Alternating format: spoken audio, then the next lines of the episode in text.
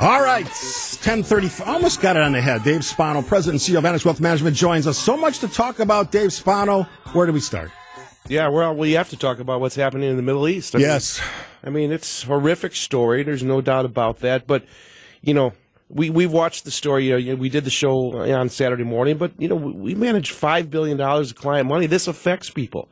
This affects the way they think, the way they affects the way they invest. I mean, what happens, you know, if you want to take a perverse way of looking at it and say, what are the economic out- outcomes? We have to look at what happens with oil, with interest rates, with the Federal Reserve, with politics. I mean, this is a big story. Dave, when we think about stories like this, politics is always a piece of the story when we're talking about financing, investing, savings, all of that stuff. The uncertainty piece, though, none of us today really know or have any idea what's going to happen next. We have a little bit of uncertainty in the House of Representatives with no speaker currently. How does, as a financial investment advisor, how do you answer that question to people who are, ask, are asking the basic question, what do I do here? Yeah, so you you know there's you can do a lot of things to reduce volatility, but really you can't manage to what we call incident risk, and that's what this is. This should have been in your portfolio prior to this happening. If you're uncomfortable by a move, and there's really not much of a move today other than oil up four percent, you could have done a number of things to reduce volatility. If you haven't done it, there are still things to do. There are still places to invest. Obviously, obviously oil up 4%. That is a thing. you look at all these companies, you, there's, there's cybersecurity risk, there's defense company risk, there's what's going to happen with interest rates. All of this goes into the story of what do you do with your portfolio? These are the things that you need to look, to look at. Stocks, you know, could go significantly lower but we'll have to see. What happens with Iran? What happens with Russia? What is the U.S. response? I mean, we read something this morning that there's more Jewish people in New York City than in Jerusalem, Jerusalem and Tel Aviv hmm. together. I mean, so you know what is going to happen in New York City? How is that a response? We saw a Democratic congressperson make some comments, pro-Palestinian comments. How is that reacted? That's where politics comes into play. And then you mentioned the you mentioned what's happening with the with the House. Will that accelerate? Will they get a speaker? All of this uh, all comes together, and so we're going to watch it very closely. Dave, some of the other big stories we're looking at is, is always in, in the terms of post pandemic is recession. Are we, aren't we, uh, you know, soft recession, all, all, of those things. And then the inflation numbers. As somebody who's looked at those numbers as closely as, as you have and Annex has over the last three years, what is your sense of where we're at? Well, you look at what's happening to this morning, and again, the bond market is closed.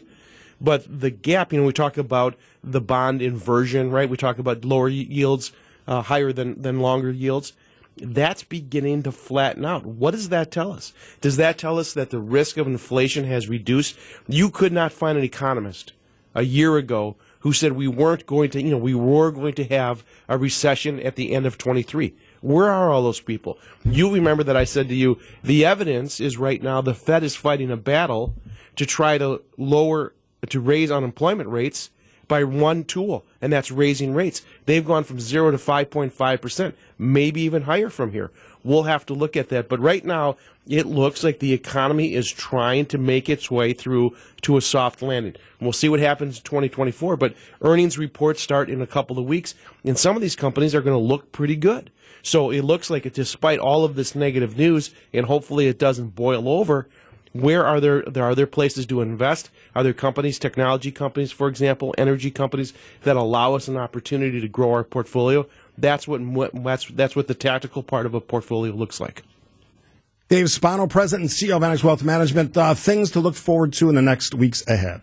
Yeah, for sure. You know what happens with, with the bond market tomorrow morning when it opens back up. We're going to watch that. Will there be a flight to safety, which could happen over the next number of years? What does that mean, Dave?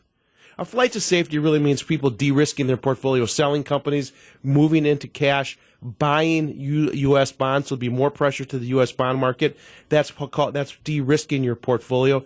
Or do people start moving things around, taking parts out of, for example, discretion? I mean, you think about airlines or cruise lines. Do they sell those things and then buy cybersecurity companies, defense companies, and the like? That's de-risking. Or buy companies that have low uh, leverage in their portfolio that raises their dividends, the dividend aristocrats. Do people start buying those companies? We'll start seeing that over time, and earnings are, are coming out. So, two things: what happens in the bond market this week? What happens with oil prices?